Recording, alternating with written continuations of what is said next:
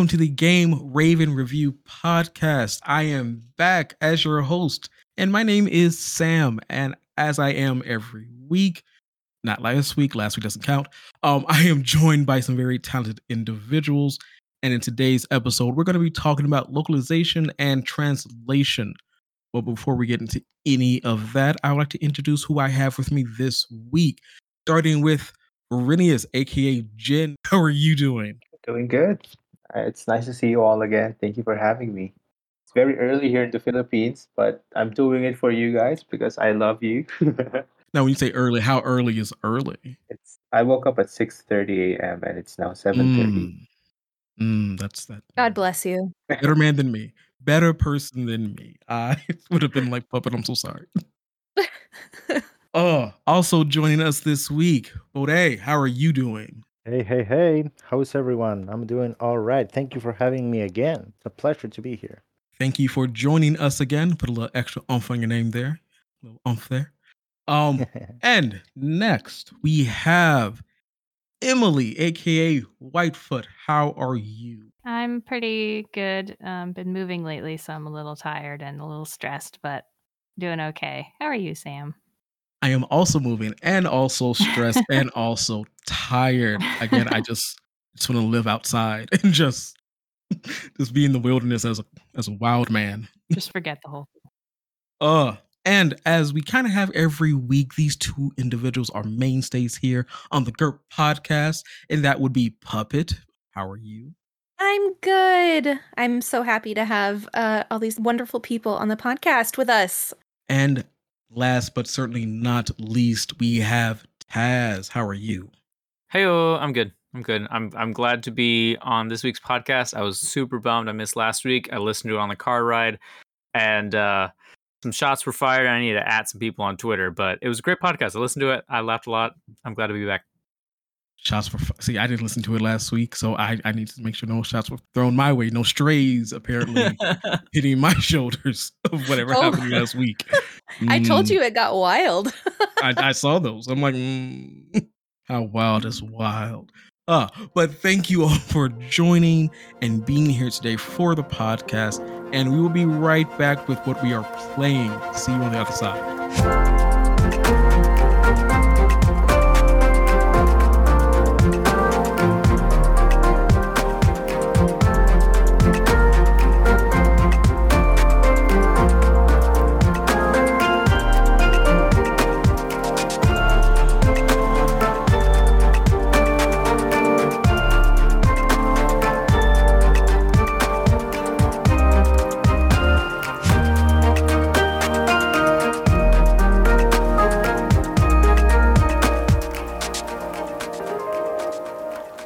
Welcome back to the Game Raven Review podcast with one of our main segments, which is what we are playing, which is kind of self evident. It's basically us talking about what we've been playing for the last week. And we're going to start with Verinius. What have you been playing for the last week or so? Oh, I've been playing Genshin Impact on my phone. Um, I guess there's a new patch coming out very very soon. I'm also playing XCOM 2, and there's a card game that happens to be called Wizard. It's it's different from Magic the Gathering, uh, but it's called Wizard. It's, it's like Uno but more hardcore. So, and I played on a chat called Telegram, the chat application. So that's what I've been playing. Yeah. Hardcore Uno. Yeah, you have to predict how many bricks you'll get. So it's like Uno, but there's so many rounds, and you have to predict how many of those rounds you get. And if you get it wrong, you don't get any points. It's kind of like bluffing and trying to cock block people if you can. That sounds amazing. it does. it does. It's a mobile game? It's like a bot. You know how in Discord you have bots, and there's a bot that facilitates that where you can play it with your friends in the chat group. That's amazing. I'm going to have to look that up. Doing Google, like fiendishly doing Google searches. Found so many different things I need to look into. Um, we are going to keep moving forward. Bode, how are you? What have you been playing? I'm good, Sam. Thanks. And if you listen, you hear that? That's my kid screaming uh, downstairs. Um, lately, I've been trying for the very first time World of Warcraft. Um, one of uh, I consider him my f- a friend. Before he left Blizzard, he granted me like five years worth of um, subscriptions, and some friends wanted them and some friends didn't. So I pretty much have like two, three years worth of subscriptions for WoW. So I'm playing that. Um, for a bit, I also downloaded Final Fantasy 15 again. I already finished it with the Three Guys DLC. I haven't played Ardyn one yet, but just because my friend Miki from Deviation Games always uh, keeps bugging me to pay more attention to the story. As always, Dark Souls 3, I'm playing it with some of the guys at Astral Clock Tower Studios, and I recently uh, downloaded Pokemon Unite, that League of Legends like Pokemon game. Now I have a new phone, all pink and beautiful, that can run can run the game. So I've been trying that one out, and it's pretty pretty damn cool. Very nice. And because she is not here, and we are somewhat obligated to say so, Final Fantasy 15 critically acclaimed Final Fantasy 15, and that whole slew of games. Um, Pokemon Unite is a good game. Again, I'm not a big. Is it a MOBA? Is that the term? I'm. Is old man Stan yeah. being old MOBA. man? Um, Yeah. it is a MOBA. I am not familiar with MOBAs. I just I picked it up because I was like, eh, it's free. I like free. Yeah, it's free. It needs work. It need, it needs God, yes. polishing. You know, it needs polishing, balancing. But I mean, to be able to play with Pokemon for free. Yeah. Considering being a Nintendo franchise, that everything is crazy expensive. For me as a South American, even more. Uh, it's pretty damn neat. I like I said, I like it. I play it occasionally. You know, just as a I have 30 minutes to spare. Let me pick it up. Yeah, it's a nice mobile game. I don't know if it's worthy to be on Switch. No, I need a scoreboard. Like that's my one big complaint about Pokemon Unite is I don't know what the score is. Well, yeah, Should I be battling Zapdos? I don't know. What's my KDA? I don't know. Yeah, that mm. that happens to me also. It's like how many times I died? How many did I kill? Uh, Mm. yeah. Oh yeah, 'cause yeah. they don't show kills or whatever, and I'm like, No. I just, I just, I get it. It's for children. I understand. It's for the youngins. I just, And I need a chat. I need a chat. you don't like the little button you can press to be like, I'm gonna take the top row. You, I'm gonna take the bottom row, and that's the only thing I can No, tell. no, you. no. I I I need chat to tell people to come back the f- out of me. Back me up. I need backup. I'm dying here. I've been jumped several times and been like, where, where's Can you everyone else? please look to the map? We are losing bottom. Can you please come? Oh god, fucking Unite just just needs help. But we as we move forward, Puppet, what have you been playing? Well, I've been playing a lot of different games, but um, I will just mention two of them.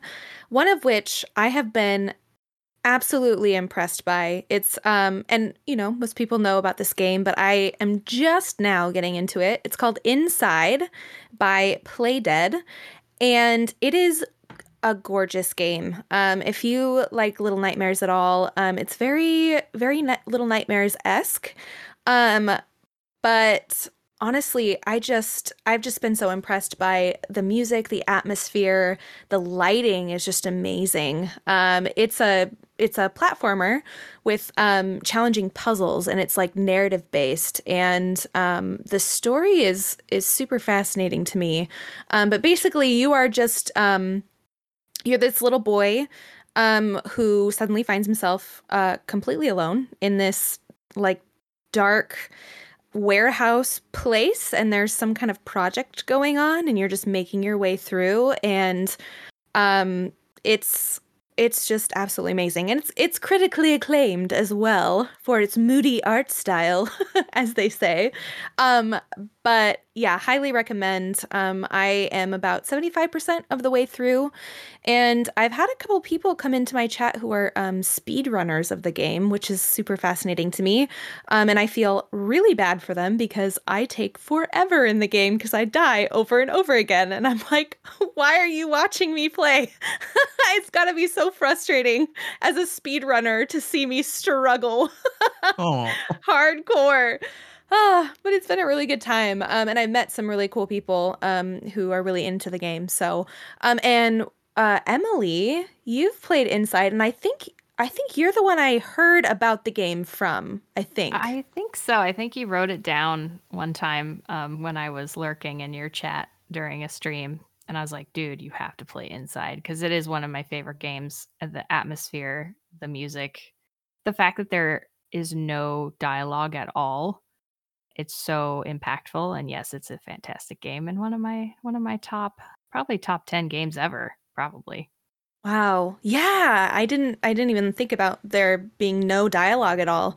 It's amazing how they tell so much. Mhm. Um yeah, and honestly my favorite parts of the game so far have been the water levels where you're like swimming around. Um it's beautiful. It is it is just gorgeous. Wow. Yeah, so thank you for introducing me to the world of Inside. Happy to promote anything Playdead Studios makes because they're amazing. Also, Limbo. If you've never played Limbo, it's also pretty dang good. Yeah, that, so that's next on the list. I haven't played Limbo, um, but definitely I've had many people mention, "Hey, you should play Limbo if you love this." Mm-hmm. Yes. Um, my next game that I uh, I demoed a game this last week on our Game Raven channel called Lovecraft Tales, and it's another beautiful game. Um, the artwork is is gorgeous, the atmosphere is gorgeous, um, and it's like a it's a dark puzzle adventure game, and um, surprise, it's set in the Lovecraft H.P. Lovecraft universe. and um, it's based on the Dunwich horror uh, story by H.P. Lovecraft. Um, and it's got like I it has pretty challenging puzzles, but I think what got me the most was um the uh the monsters. They're they're kind of like eldritch type monsters and um it it's just it's creepy and horrifying, but also beautiful. um anyway, so that's that's coming out um here pretty soon. And I, I'm pretty pretty excited for it. It's another um, 2D platformer. So um, yeah, those have been my two. I've been into the uh, the atmospheric, creepy type type games this week. I mean, it is the spooky month. It is the It spooky month. is. It's my it, my favorite month of the year. Yes. And I'm looking at Lovecraft Tales. I like the kind of motion comic-y thing they have going on here. Love that. It looks like I don't, I don't know what to call this art. Like it's just very comic bookish, which I appreciate. hmm And oh my gosh, the voice actor, he sounds amazing. This looks good though. This looks neat. Do I get to fight or meet Cthulhu at all? I I don't know. I only got to demo it, so it was just like the first. I think it was like it's a short demo. It's like twenty minutes. Um, but uh, yeah, there were some uh, creepy monsters in there, and shocking things happen. That's all I'm gonna say. I do see a logo here with a squid looking kind of thing. Mm-hmm. No Gravity Games. I like their uh, studio name. Mm-hmm. Anything can happen in No Gravity. it's very true. Thank you, Puppet. And Taz, what have you been playing? Uh, you know, I haven't changed a whole lot since last time I was on here, since I mentioned. Um, still rocking pretty much the same games. Uh, I'm playing some gacha games, Konosuba Fantastic Days, based off of one of the greatest animes of all time, and Girl Cafe Gun. Uh, another great one. Very intense story. I have to like keep up. I play those when I'm at work and I'm like bored. Uh, same with uh, Magic Gathering Arena on mobile. Um, been pretty great. Um, been rocking their like Halloween sets and stuff. I forgot what it's like the official title name is called for the cards, but it's been pretty good. Uh, rocked platinum rank uh, before it, changed over. I was pretty proud of that. I was really proud of that. Um, and then I'm still trying to go through like my sit down games, trying to go through my backlog, starting with Borderlands 3. Um, I'm about a little over halfway done with my first playthrough before I do New Game Plus with a new different character.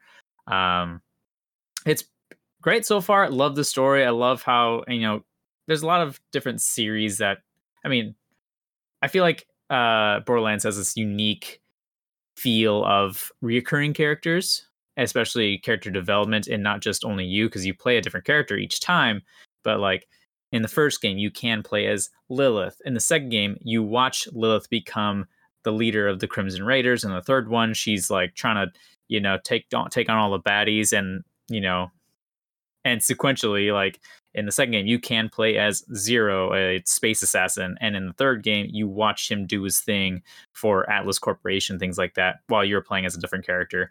Um, you don't see a lot of like the prequel characters. I was realizing, uh, but I, I, still like it. It's it's something I kind of grew up with in in, in like my middle school, high school days. Um, so kind of seeing that character development is pretty pretty good, pretty solid. Straightforward shooter. uh, You know, you blow stuff up. You know, you, you, destroy some baddies. You know, not that complicated of a of a gameplay experience. Kind of a definitely a loot and shoot type deal. If no one's experienced Borderlands, very fun, high adrenaline. Just uh, you can kind of breeze through it. Um, but that's kind of what I'm rocking. I'm trying to go through my backlog of of things. So that's what I'm doing. Very nice. And Emily, what have you been playing? I have been playing the full, well, not quite the full release of a game called Potion Craft, which I wrote a little editorial about for Game Raven Review all the way back in April. I really enjoyed the demo, and so I've been waiting and waiting for this game. There's still some things that aren't completely fleshed out, um, but it's nice play games. Um, I think it's their like magnum opus so far. It's really amazing and and just really entertaining. You just craft potions and and sell potions and talk to people and harvest ingredients and it's really fun and very hands-on i, li- I like it a lot i love the art style um, also have been playing through fireproof games um, the room series which is really amazingly detailed um, puzzle games basically you're in a room and you need to figure out kind of these a lot of antique almost steampunk kind of like contraptions like a desk that has more panels than you would have ever expected it to have. And you- you're like, okay, how, how does this little box have so many things that unfold? And there's puzzles in each like panel of the box. Um, I played through the room for old sins not that long ago. And That one was really fun. And I'm kind of going backwards in the series. I played through the third one and now I'm doing the first one. So I'm really playing them all out of order, but there is, I don't believe you can, I believe you can play them out of order and it's still fine but I'm really impressed with those. They're very mysterious and uh, interesting, and they can really challenge your cognitive strengths for sure. Um, I try to get through them without cheating, but I think I've had to look up just one thing for each game. I always had to look up, okay, I cannot crack this. What do I have to do? And the answer is always like, oh, duh. So that's been really fun.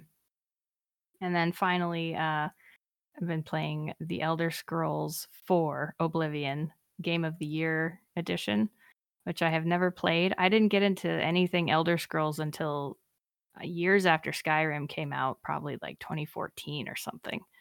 And um, I was like, it's been it's been a really long time. I remember watching my roommate play it in college, and I'm like, you know, I should play this since apparently uh, the next Elder Scrolls game isn't going to come out for who knows when. I mean, it's been 10 years since Skyrim, and I'm like, okay, what are you guys doing? Like, I know they just made, what is it called? Deathloop. Um, my husband's been playing that. Um, you know, that's fine, but I'm like, where's the Elder Scrolls? Please make another one. So I just went back and played the old one. So I've been playing Oblivion, just started it. Pretty good. The 10th anniversary of Skyrim will have fishing. Ooh. So there you oh go. Oh my gosh. you know, and that's such like a um crafting exploration world, I don't know, like standard thing. What's what's the word I'm looking for? Like they all have fishing. Yeah, why doesn't Skyrim have fishing? Because Skyrim is terrible. That's why. Whoa, I mean- whoa. Oh, whoa. I wasn't gonna say it. I just want them to come out with a new game because I want people to stop talking about Skyrim. I'm pretty sure Sky- Skyrim was on like PlayStation 3. Like I, Yeah. I'm pretty sure. It's a classic. It's so Yeah, yeah. fun. All right. so is I'll- Ocarina I'll of. Time, but we don't have to get into that. Oh, puppet. I know. You're my friend and I love you, but I don't. I don't. I just don't. I just I'm can't. with you, puppet. I, I don't like Skyrim. Unpopular opinion. I don't like. Unpopular opinion, hot take here on the podcast. I say have your unpopular opinions, you know? Yeah. Thank you very Stick to much. your stick with your heart. What does your heart tell you? Stick with that. I've Yeah. never played Skyrim, so It's okay. unpopular opinion.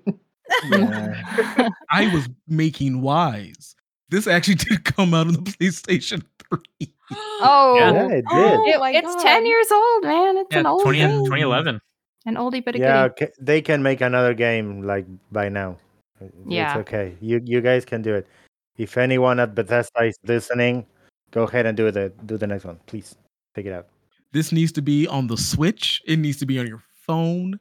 It needs to be on the PlayStation 7 because we're not making anything. It will new. be. It will be. It will be. Sorry, Bethesda, but come on. Nah. Nah. Again, if people keep buying it and it keeps coming out as the exact same thing to the point that we can make an anniversary edition that now has fishing, as we mentioned, it's like an RPG. I think all RPGs kind of have some kind of fishing mechanic. Um, like that's not a feature. Like, I'm sorry. That's that's not the hey, go buy this for the how many times? Second or third time. one, two, three, four, five, six, seven. So at least eight ish things, at least two generations behind. Like your computer from 2011 can still play this game. Oh god. Anywho, Skyrim will be there for your children's children. Um, and what have I been playing? I've been playing um unload the box and put the thing where you put it last time in the new house. Poor guy. I've just been unpacking and then looking at box and being like, who put this on here? This doesn't go here. Who did? There is a game, I don't know when it's coming out, but it, it is based off of moving. You unpack your stuff and you put it away. I, no, I just I don't need my art imitating my, my life right now. The hardest, one of the hardest parts of life. Yeah. I don't know. It looked kind of fun. Looks fun. A year from now, I'll look at that and be like, oh, remember those times? Yeah, that this is fun.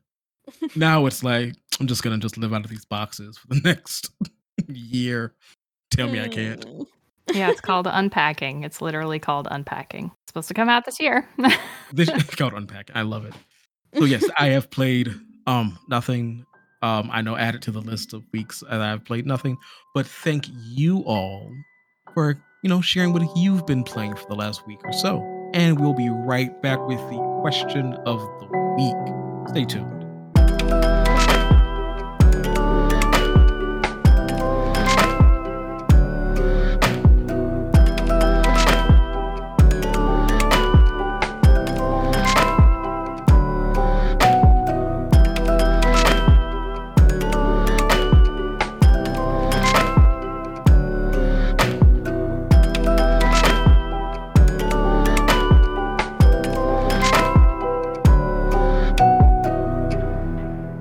Welcome back to GURP.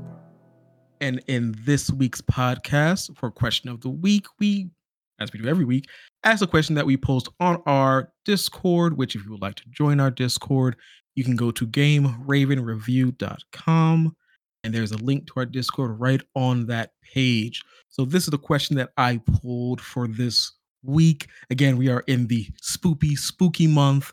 And what is scarier than tiny animals? Am I right? Am I right? So, question is, how do you feel about spiders in games? And we'll start with Puppet because I know she loves spiders. She does. Uh, spiders in games? Yeah, no, nope, mm-mm, mm-mm, not at all. I, I don't, I don't, I don't do that. I don't like it. I, I play, I play horror games. Um, and you know, I experience a lot of really spoopy things. Um, but spiders, yeah, I don't know what it is. I mean, my mom used to tell me, well, the spider is more afraid of you than you are of it. And I'm just like, I don't think you understand the level of of scared I am right now, mom. I don't think you understand. so, yeah, no, I I don't nope, don't don't do them. Yep. No, literally, I mean, it I will have nightmares. I have had nightmares about spiders um in games. It it has made me fear being in bed because I just ugh, I don't like it. Nope. Okay, I'm done. What was that cute spider name that was on like YouTube like five years ago? You Oh, remember- that Oh. little guy. Yeah. Lucas the Spider. Oh, he's so cute. so let's say Lucas the Spider is in your game. Do we change your opinion a little? Okay, so let me clarify. If I'm expecting the spider, it's a whole different ballgame. Like my best friend in high school, she had a tarantula named Rose, and she was beautiful. And I loved holding Rose. I loved hanging out with Rose. If I know that this spider is here, we're friends, you know, like I we have an agreement, you know, I don't bother you, you don't bother me, that's fine. But every time they're in games, it's always when I least expect it. And I'm just like, and I'm forced to, I don't know, kill them or do something with them. And I'm like, nope. Do, I don't I don't like feeling trapped. I if I see a spider that I'm not expecting, I want to be able to run away. But games don't let you do that. They're they're like, "No, you're here and you're going to fight this spider now." And I'm like, "No, I'm not." What? Oh god. Nope. There was one scene, probably I remember when you played Witch's House, there was a spider there. And all you had to do was feed the spider a butterfly. Aw. Mm-hmm. and then you run away. Yeah, no. I Yeah, I, that yeah. I I will be honest, Jin, that was the game that gave me nightmares. I'm not even kidding.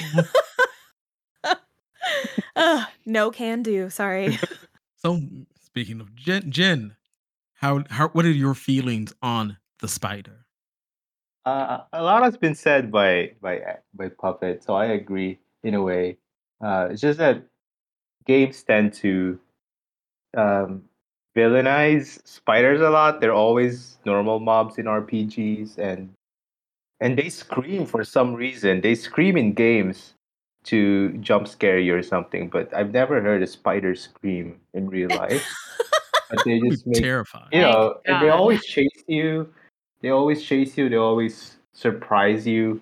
Um, but actually, they're the ones running away in real life. I'm not. I'm not that scared. I used to be scared of spiders, but after like reading articles about it and animal videos, and actually seeing people keep different species of spiders as pets, they're actually not that aggressive as I thought they were, and that just calmed me down. So, uh, but in games, like if I have to kill them, I kill them because they're enemies.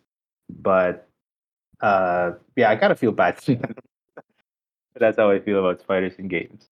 Yeah, I never thought about that. Like, let's talk about representation of spiders in games for a second. like, yeah, they mm-hmm. don't make any noise in real life. And they don't, yeah, most of them are not aggressive because they know that you can kill them. So they're not going to go after you. But in games, man, it's just, they force you to, to, to encounter these things. And it's like, nope.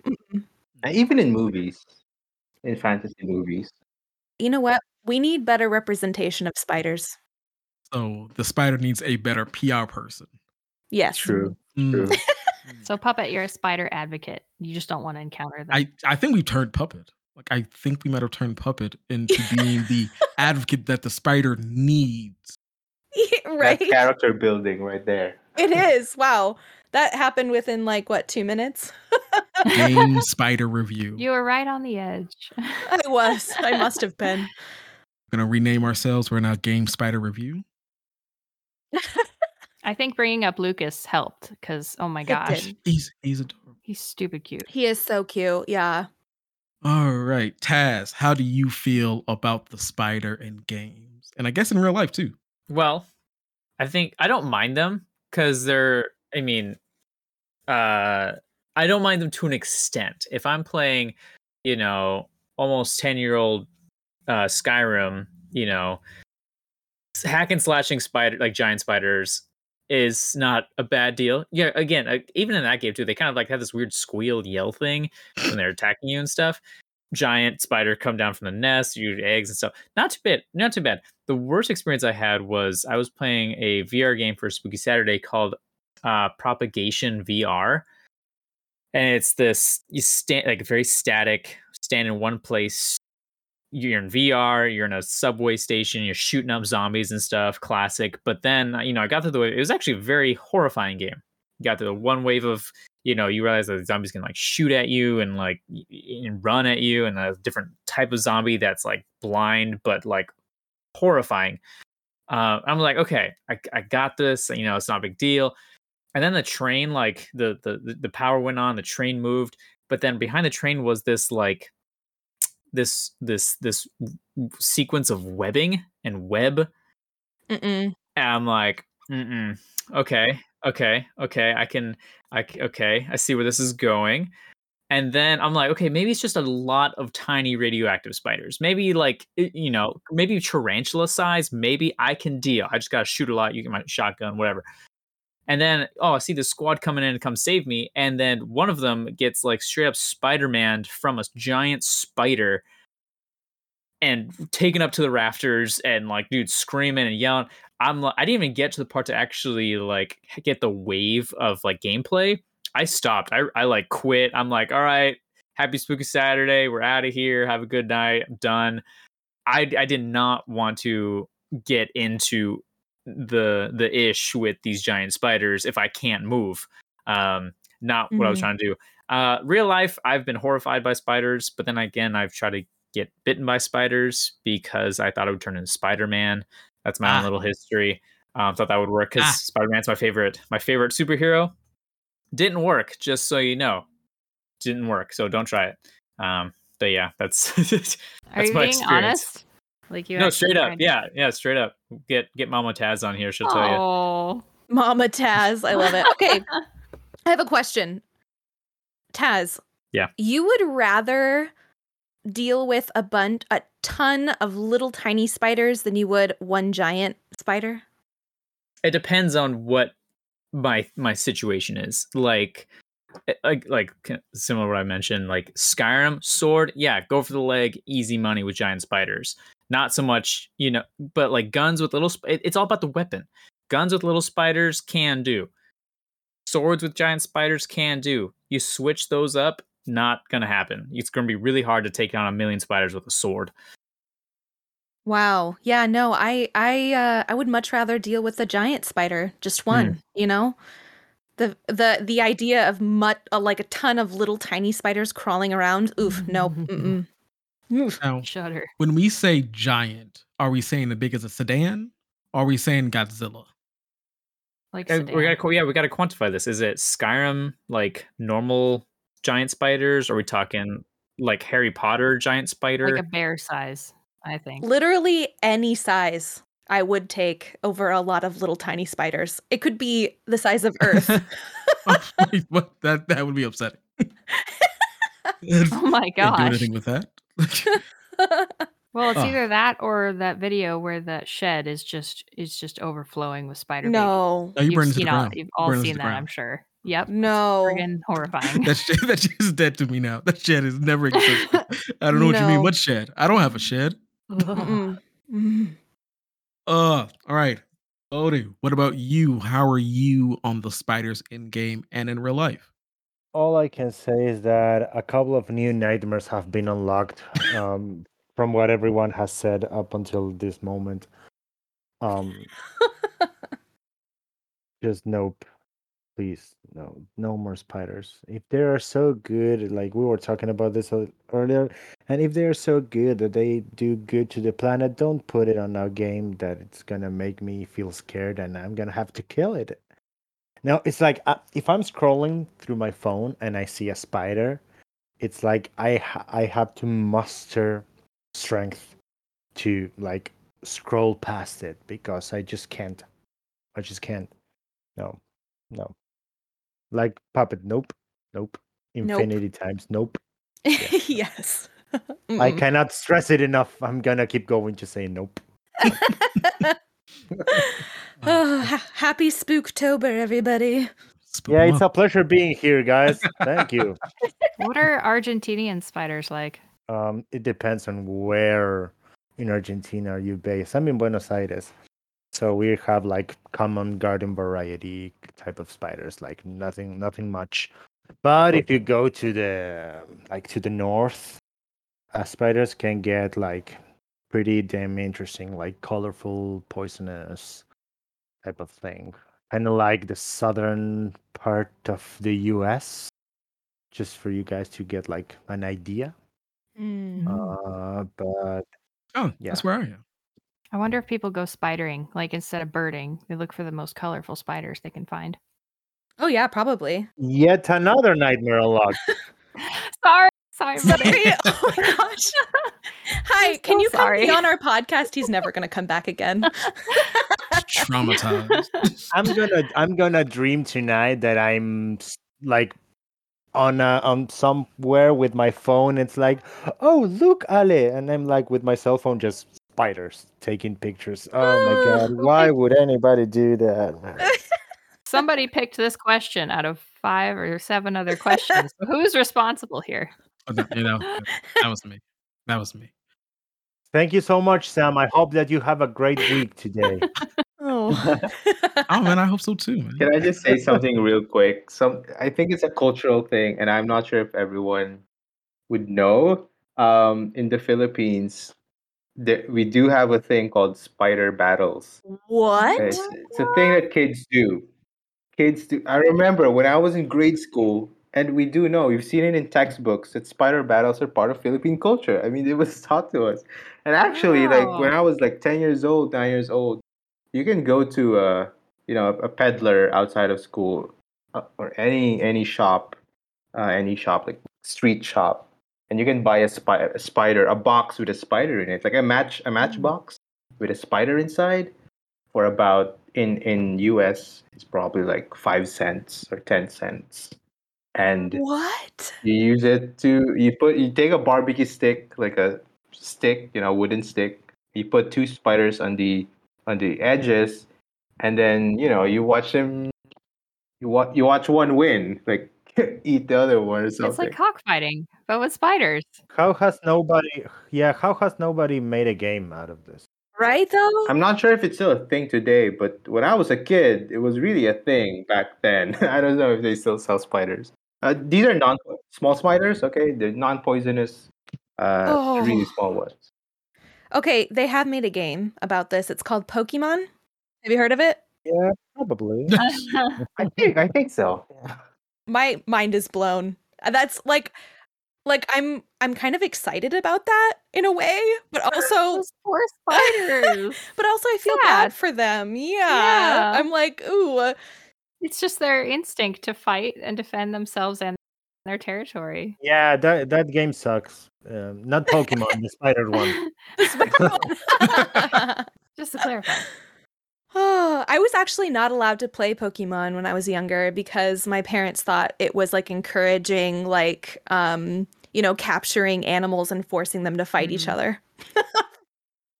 Fun fact. it is what it is I mean, they're not wrong. That's a classic to have parents like banning things from children that they don't fully comprehend.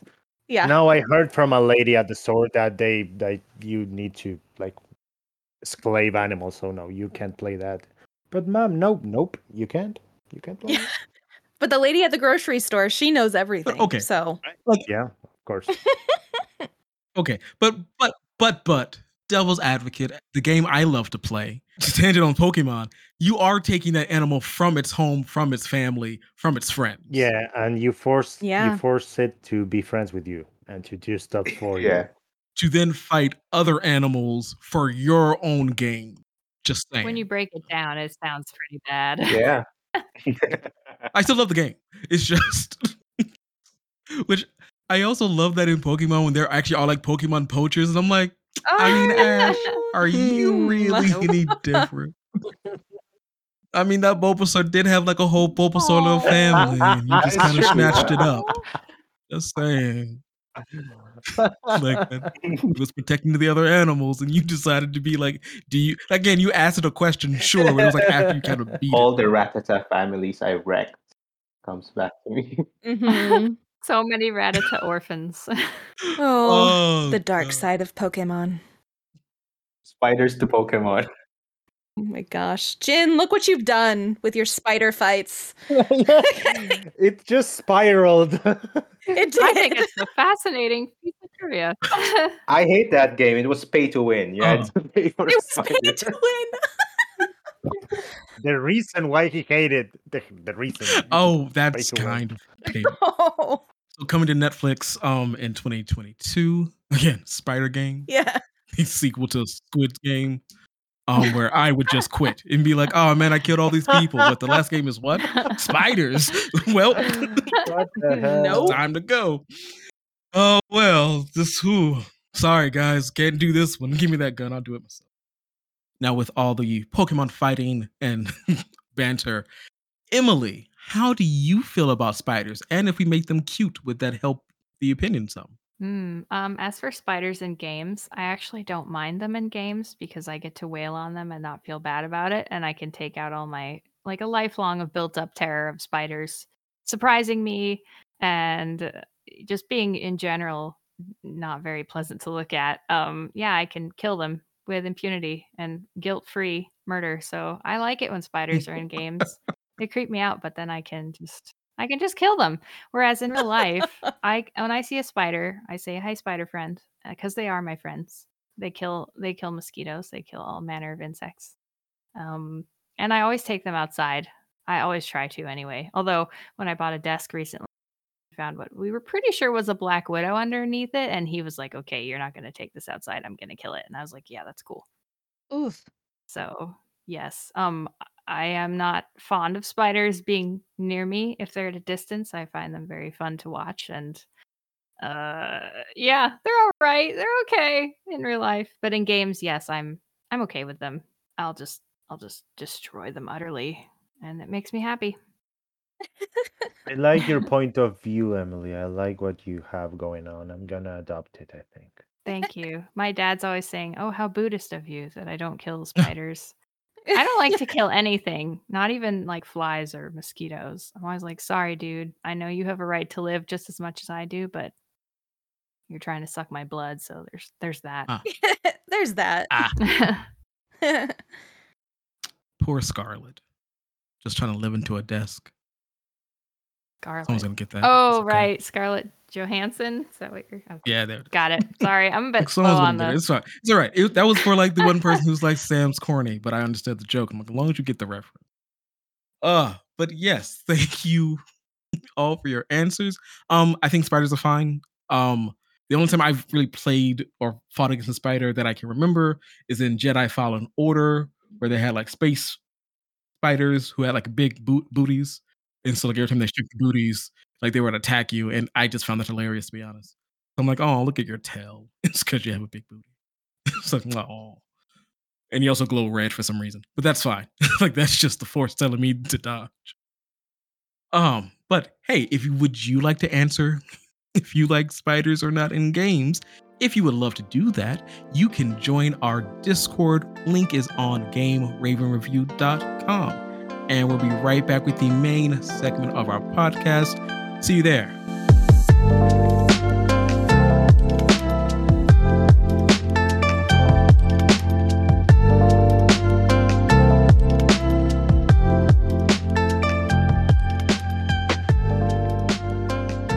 And welcome back to the Game Raven Review podcast with our main segment.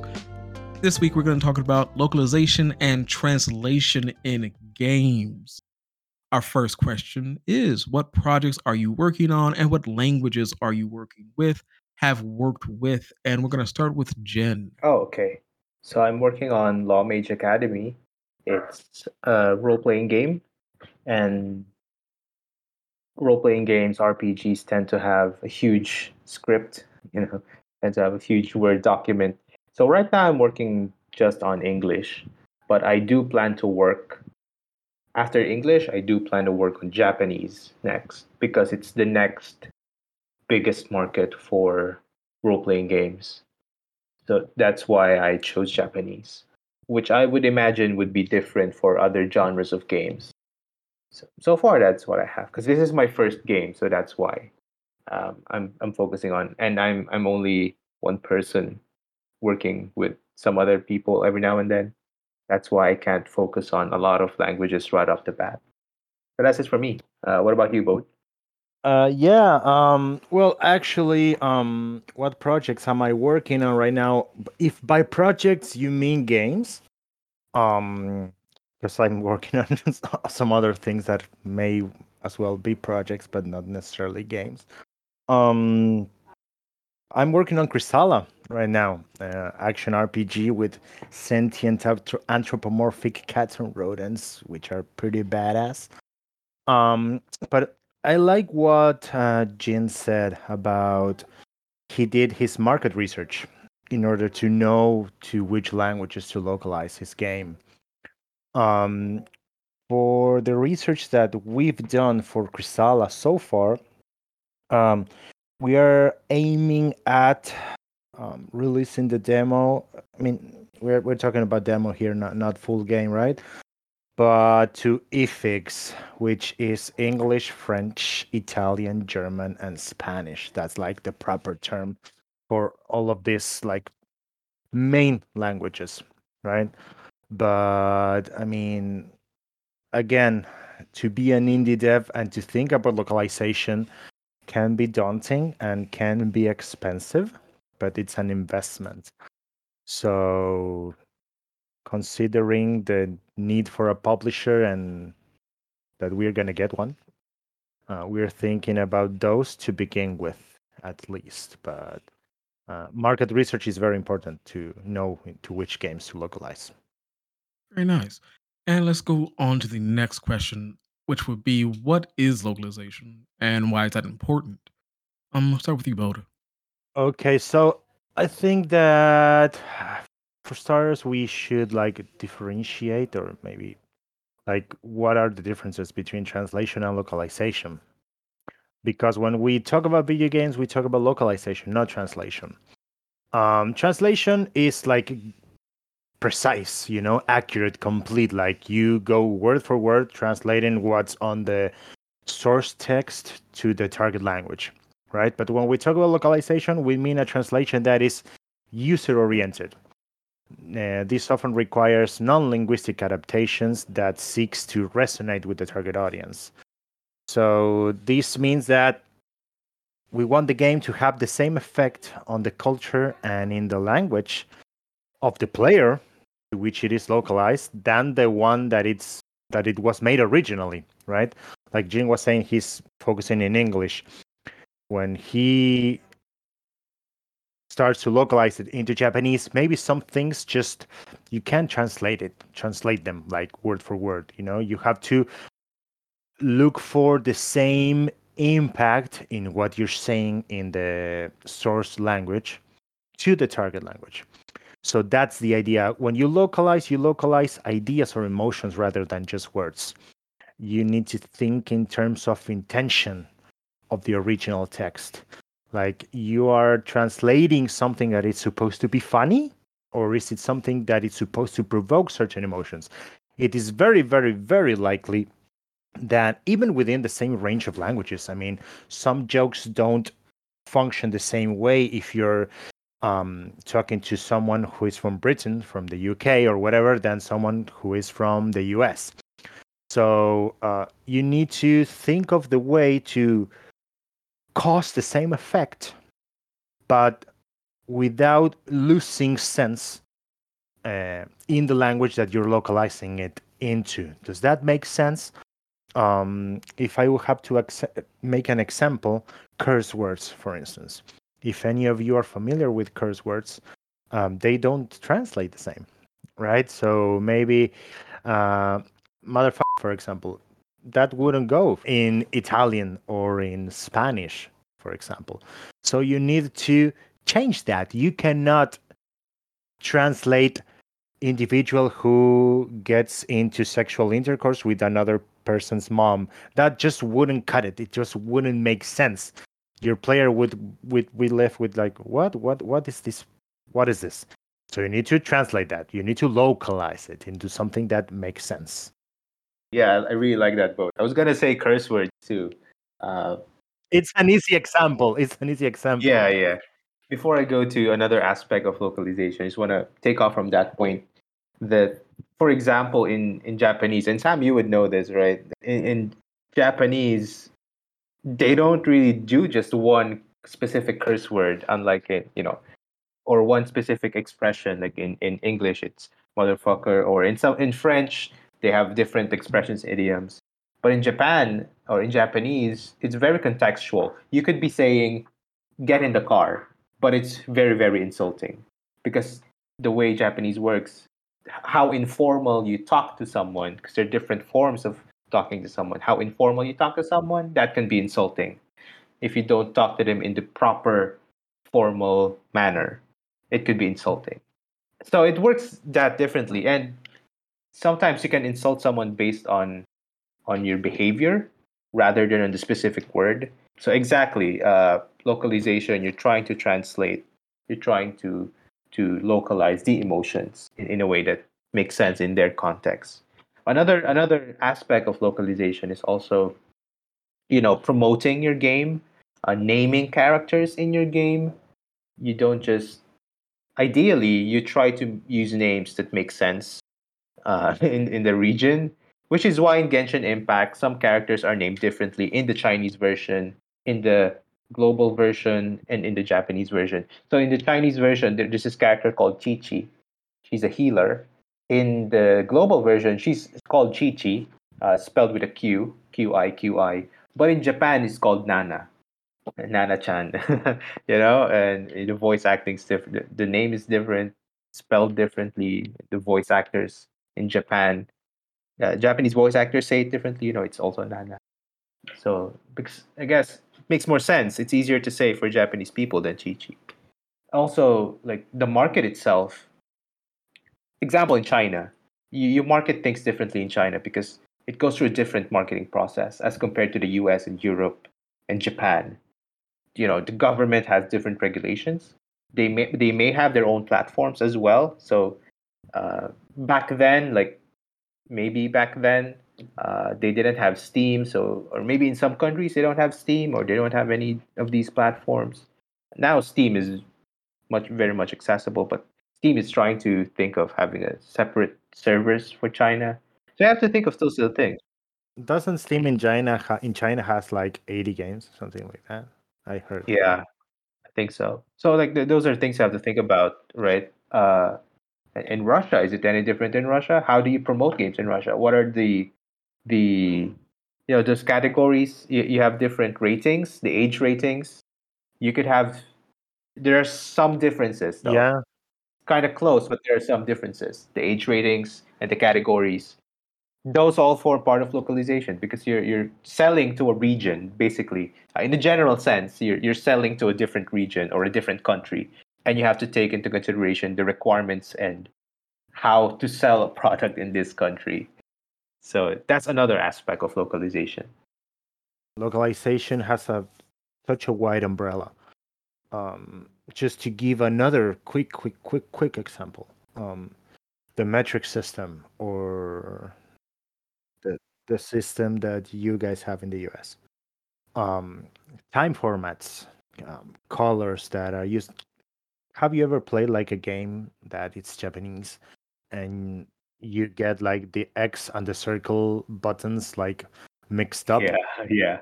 Well, that's a cultural thing that in now, I'm gonna step on Jin's uh, toes here, but um, in Japan, the X has a negative connotation, so you cancel with X and you Yeah. uh, press accept with circle.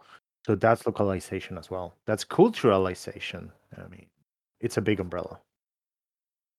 Yeah, I don't know if they really have the check mark. You know, that's their circle, the motto. It's like for us, it's a check mark. What is? I, have been so like indoctrinated into Japanese culture that I'm like, what do we even use in America? Isn't it? It's a, it's oh, it's just the right red slash in the circle, I guess. Yeah.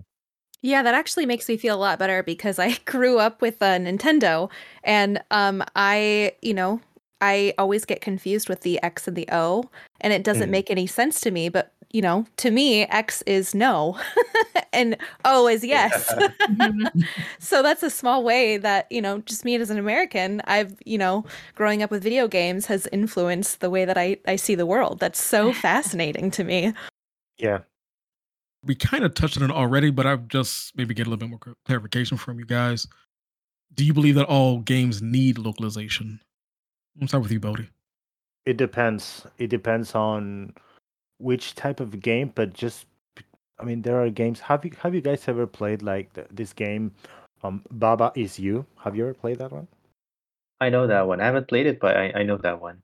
Well, there's like there's a game right that every element uh, has its own word, and you move elements around you know and if you if you form right uh, flag is win then you automatically win. If you form uh, water is hard you can walk uh, on top of the water right? Um, when the game's mechanics in itself uh, are the core uh, of the game, then it's pretty damn hard. Like you have to like break it down and start over. Um, but uh, I want to exemplify my answer with something that I was talking with a, a lady that worked in localization uh, for God of War uh, and for Spider-Man Miles Morales, who is, is a partner of mine. Sara, if you're listening to this because I sent you the link, hi. um, I'm Argentinian, right? But the Spanish that we receive here in Argentina is adapted to like 17 other countries. So it's pretty neutral is the word they use. But for them in Span in Spain, they get like their Spanish, you know, their Spanish, their own language. So for them, it's beautiful. Uh, what I'm trying to say with this, uh, if you're gonna do all games need localization? No, but why? If you're gonna do it poorly, if you're gonna do it badly, if you're not gonna localize it, if you're just gonna put it through a machine translation kind of thing, then don't do it. If you're gonna do it the wrong way, if you're gonna do it like, fuck it, I'm just gonna translate it and so that more people are gonna play my game. No, they're not. They're gonna trash it. So if you don't know how to do it, listen to this episode. But if you are gonna do it badly, don't do it. Just do it in your own native language, and when the time comes, find someone who can give you assistance. Yeah, and it's it's really an issue of when you say localization, it's about making your game more accessible to other cultures and other markets. Yes, it's accessibility, hundred percent. But the thing is, not all games were designed for for all cultures. There are some games, for example. Uh, so my answer here is it depends, right? Uh, it depends on the kind of game, because some games are for educational purposes or for a specific demographic. You know, for kids in the Philippines or kids in Japan or or kids in Asia, could be like that. So maybe maybe and if you're an indie dev, you're a very small developer, uh, you don't have the funds for it. It's not like you need need to localize a passion project or a really small project. English is good enough. You're already reaching a lot of people with English alone. Uh, so, and and besides, a lot of games, uh, like all majority of games, are being developed in English anyway. So I guess it doesn't. Not all games need it. There's so many factors that you have to consider. Can you afford it? Uh, is it worth? Even if you can afford it, like, is it worth what you're getting back? Like, is it cost efficient or cost effective? Is it is it going to be appreciated in the region? Because you might localize in China and then they don't appreciate it, right? You might localize in Russia or in Asia and they, they, they don't like they disagree or they really are against the game. Some games are like that. So it really depends on the type of game uh, you're making. Market research is crucial. Uh, Yeah. To see what your next step has to be. Uh, so yeah, I agree with you, man. Right. So not all, but it really depends on your game. Yeah, and I th- I believe that uh, like a side note, not all games need localization, but nothing compares to you playing a game and for your game to be in your native language and to be done properly. Yeah. No, nothing can beat that. And it is something that for English speaking people, uh, it goes below the radar. Um, because it's like, okay, well, like everyone speaks English. No, not everyone speaks English. Um, so not all games need localization, but like most gamers do.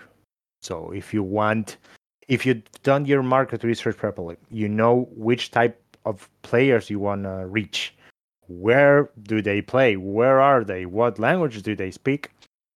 Then it's always a nice thing to do it properly. Um, if you're lucky enough to get a publisher or if you're lucky enough to get even better a localization partner to do that research for you with you to walk you through it um your your players are gonna appreciate it but with the proper research otherwise if you just like okay i'm gonna translate this into 15 languages just because to reach more people that, then you're fucking up Now you we kind of hinted toward it a little bit earlier, so I'm just gonna ask this question as well. Are there any examples that you guys would like to give of localizations that have been done poorly and or also done well? Jen, let's start with you. Yeah, I watched this video about the Legend of Dragoon for the PS1. Not, uh, not, it was released in 1999, and um, it was. I guess it was. It started as Japanese. The original was in Japanese, and they localized it to English. But during that time, uh, localization and translations in video games wasn't really that established yet. So you had characters. so they tried right from from Japanese to English, and they were picking out names. I heard, uh, and you, maybe you can confirm this in Google, but the process that the developers or the writers had when picking the names was they just took some whatever English names they could they could find to name the to, to name the main characters. So one of the characters was a king. Uh, main character goes to your party. He's a king, and his name is Albert. So it's King Albert, Oh. and it's like the most common name, commoner name. Uh, maybe there's been King Alberts, but when you think of a king, Albert is not the first name that's gonna come to your head as an English person, right? so and it's just King Albert, and the, the the video, the guy just doing commentary was really laughing at it, making a joke out of it, and I I get it because again, now nowadays you look at the kings in Final Fantasies and other other games, you you don't hear a King Albert, you don't hear a, a although there is a Prince Charles right now, you don't really hear a King Charles, right? Think of some other badass kingly name, and and some kingly family name, but this one's really just King Albert, uh, and and that becomes a problem. You know, it, it might maybe back then it wasn't much of a big deal, but now looking back, you know, they could have done a better job at it. And, and sometimes the death. Another game was Destrega, which is like a f- magic fighting game in the PS1, and I'm not sure if this is good or bad because it, it did expand my vocabulary as a non-native English speaker. When you die, it says you got annihilated, and there's there's no there's no voice acting there, so I didn't know how to pronounce it. So I, in my head, it's annihilated. Uh, maybe you could have done you could have said it in a different way. Some games did that. Some Japanese games that were translated to English. And as a Filipino, I'm playing this game translated from Japanese to a, a poorly localized version of English, and it's it's sort of it sort of confuses. It might confuse your audience a bit. To be fair, again, no. To be fair, these this was like 20 years ago, so it may seem bad looking back from this time, but back then, this is probably the best I had access to. So I couldn't complain. I didn't know what was good or bad localization. But it could have definitely been better. Yeah, I have like two examples closer to to nowadays because yeah, I mean, back in the day, there wasn't much thought put into localization. There wasn't even like it is a very young industry. I mean, to really put love and thought into what you are doing when you're making something into another language is kind of new. But um, I have one that for me it's terrible, but it's this is a cultural thing. Um, there was this Tomb Raider game for PS2, The Angel of Darkness. Um, we had it with that name here in the Western Hemisphere, but in Japan, it was actually localized um, as Tomb Raider: The Pretty Fugitive, which which sucks so bad, but it's like super culturally um, representative of how Japan um, shows women in games and even showed women in games in the early 2000s back in the PlayStation 2 days. but that's uh, like a, a crappy transcreation uh, example because I mean, when you take things and you transform them into something that makes sense for the target audience, you transcreate them. You ju- you don't just localize them, right? But then there's another one that it's pretty cool. Uh, and again, Gene, I'm gonna take. I'm gonna ask you about it too. I understand that the Uncharted 3 game for PS3 um, is uh, Uncharted 3 Dra- Drake's Deception, right? For us. But in Japan, it was localized to Uncharted Atlantis, which sleeps in the desert. I don't know. I'm not gonna say it in Japanese because I'm gonna destroy it, the name.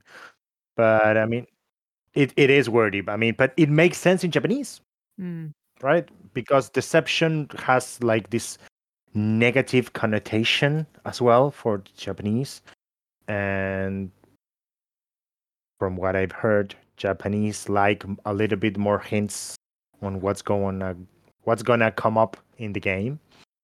So that's like two examples that I remember right now that I can show you guys on a podcast uh, that people are gonna listen to.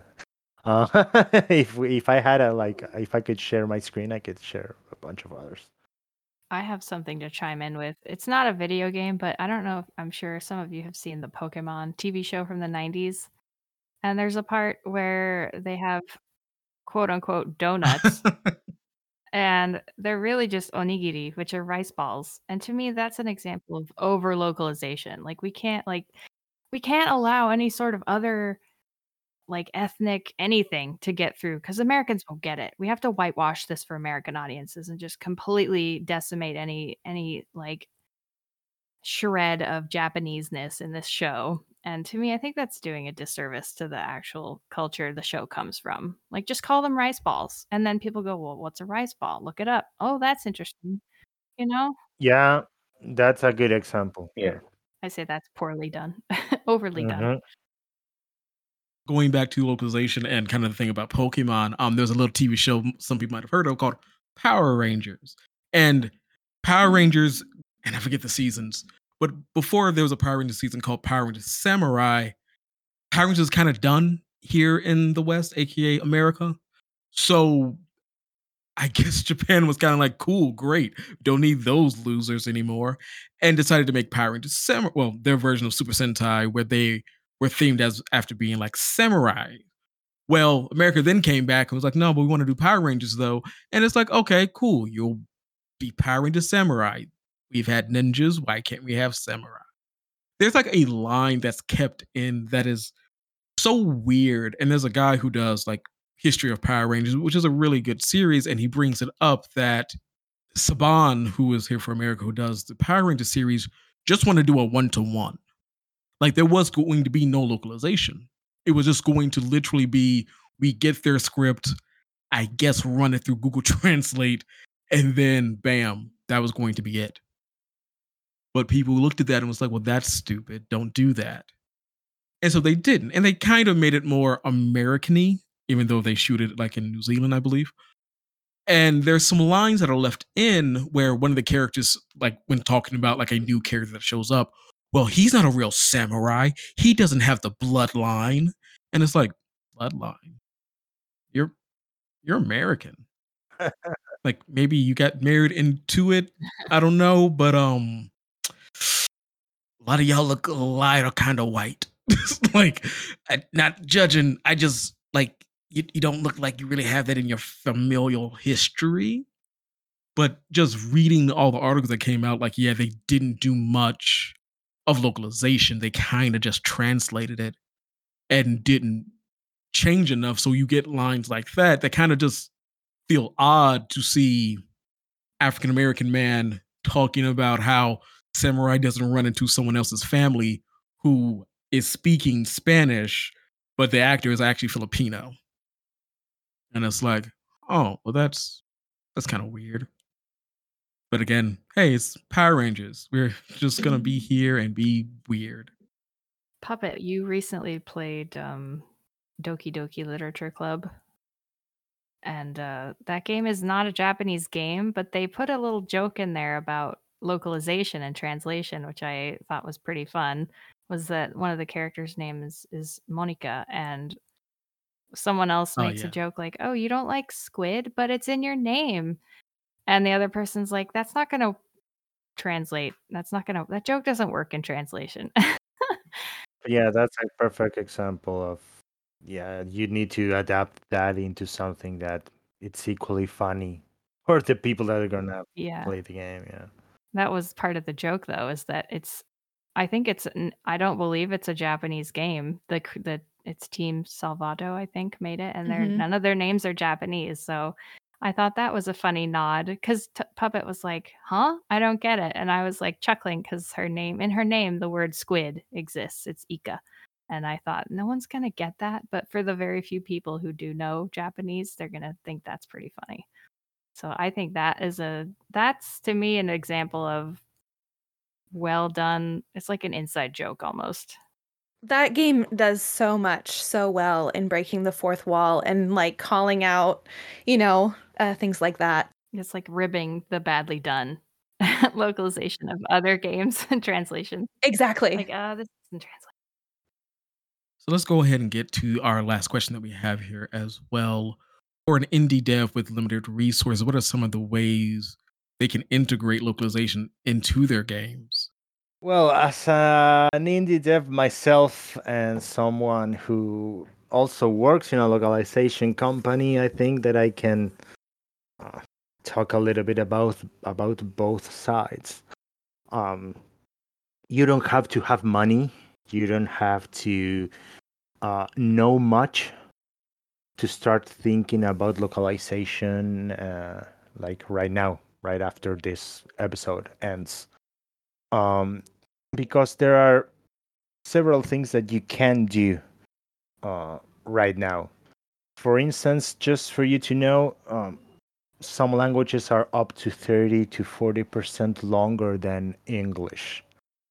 So if you make adaptable text boxes for your UI, that alone can make uh, the translator's job a lot easier in the future because they won't have to like um, make shortened words or try to see what type of word can I add here because I only have six characters to translate something. Um, at the same time, uh, if you after you do your market research, you can you figure out that you want to tackle the uh, the Arabic players. Um, keep in mind that the Arabic language uh, goes backwards, like from right to left instead of from left to right, like we are used to uh, in in the Western Hemisphere. Yeah, no, very interesting points. Like I haven't thought of that. The the Arabic. I mean, I do know that it's right to left, but uh, yeah, I haven't thought of that. And the the adaptable text box. Like I, I never thought that would that would be an issue, but now that you mentioned it, yes, it it might actually be an issue because I have some of those limitations in my engine, which is RPG Maker, and sometimes I do have to pick certain words instead. Uh, so so indie devs, um, for me, I'd focus on uh, like doing your market research and kn- knowing really well about the genre of the game that you're doing, and look checking out the the sales of of those genres. W- which regions do they perform very well?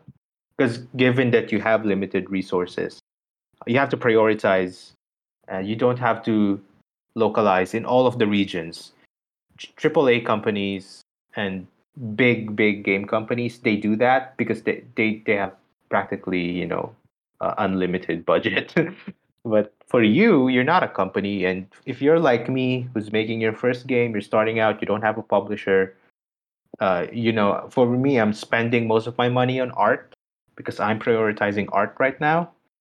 Uh, but when you do come to the point that you you're considering localization and then you realize i can't I can't localize in every single language in the world. So what are your top three languages? So you have to you have to know which languages you want and then take into account your does your game uh, does your game facilitate that language enough? If not, what are the things you have to tweak in your game to facilitate it? There's some jokes, some names, some puns, as as mentioned earlier, might not come across perfectly, and it might be difficult. That's extra work, extra brain work for the translators to to think of. What do you put there instead? What are the names you should put there instead? Or maybe maybe some some actions of the characters might be, not be a big deal, but for other cultures it's offensive. You know, you just don't know. Uh, you wouldn't know up until your localizer or your translator brings it up to you. So so things like that. Be, just be open and do your research as well. Uh, I'm gonna I'm gonna follow up on what you said just now. Uh, if you indeed have a localization partner team, whatever, communication is key. So how do you communicate with your um, loc team, loc team?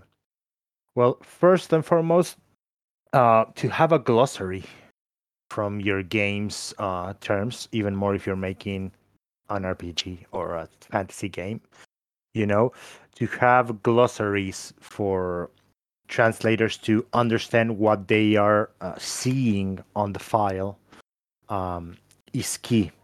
Style guides as well. Um, you know all you as a developer, you know all the secrets of your game and you have your thoughts on how you want your game's messages to be portrayed in the language that you conceived it in, but to have a style guide for your translators can help them perform and do the translation in the way that you originally thought about the game in your own language.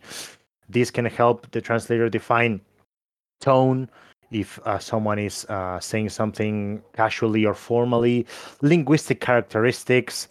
Um, what sort of files uh, are your tra- is your translator going to use? Uh, who is the target audience? Uh, stuff like that. Style guides and glossaries are key. Also, keep in mind uh, the font that you're going to use for your game.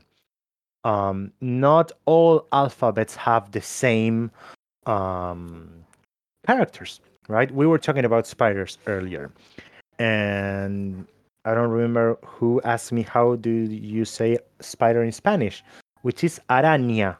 That ñ sound, it's an N with like a little dash on top. It's our ñ in Spanish. You guys don't have that.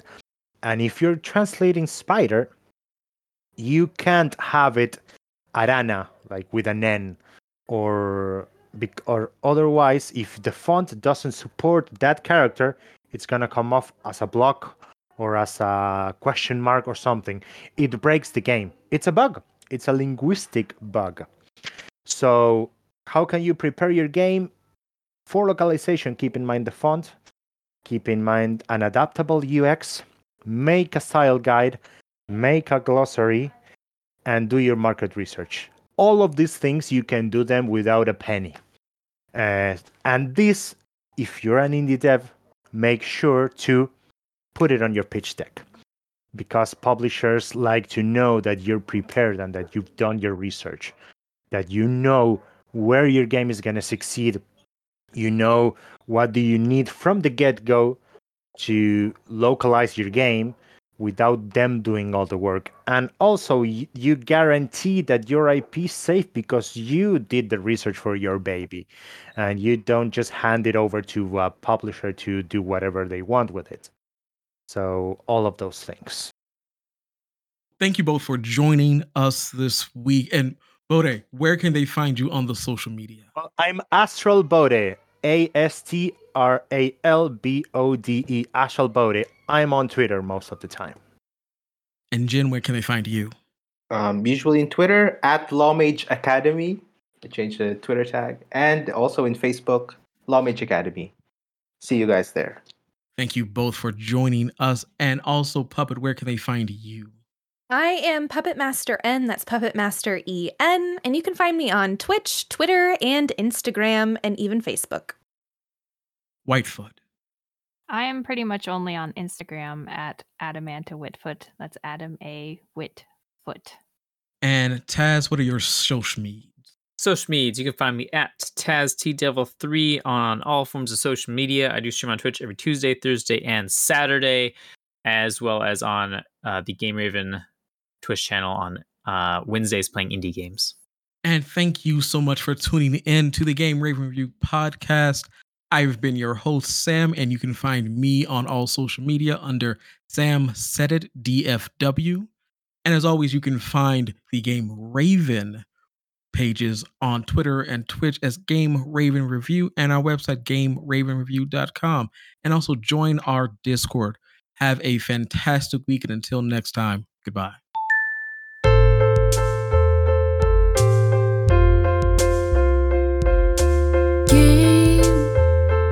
Game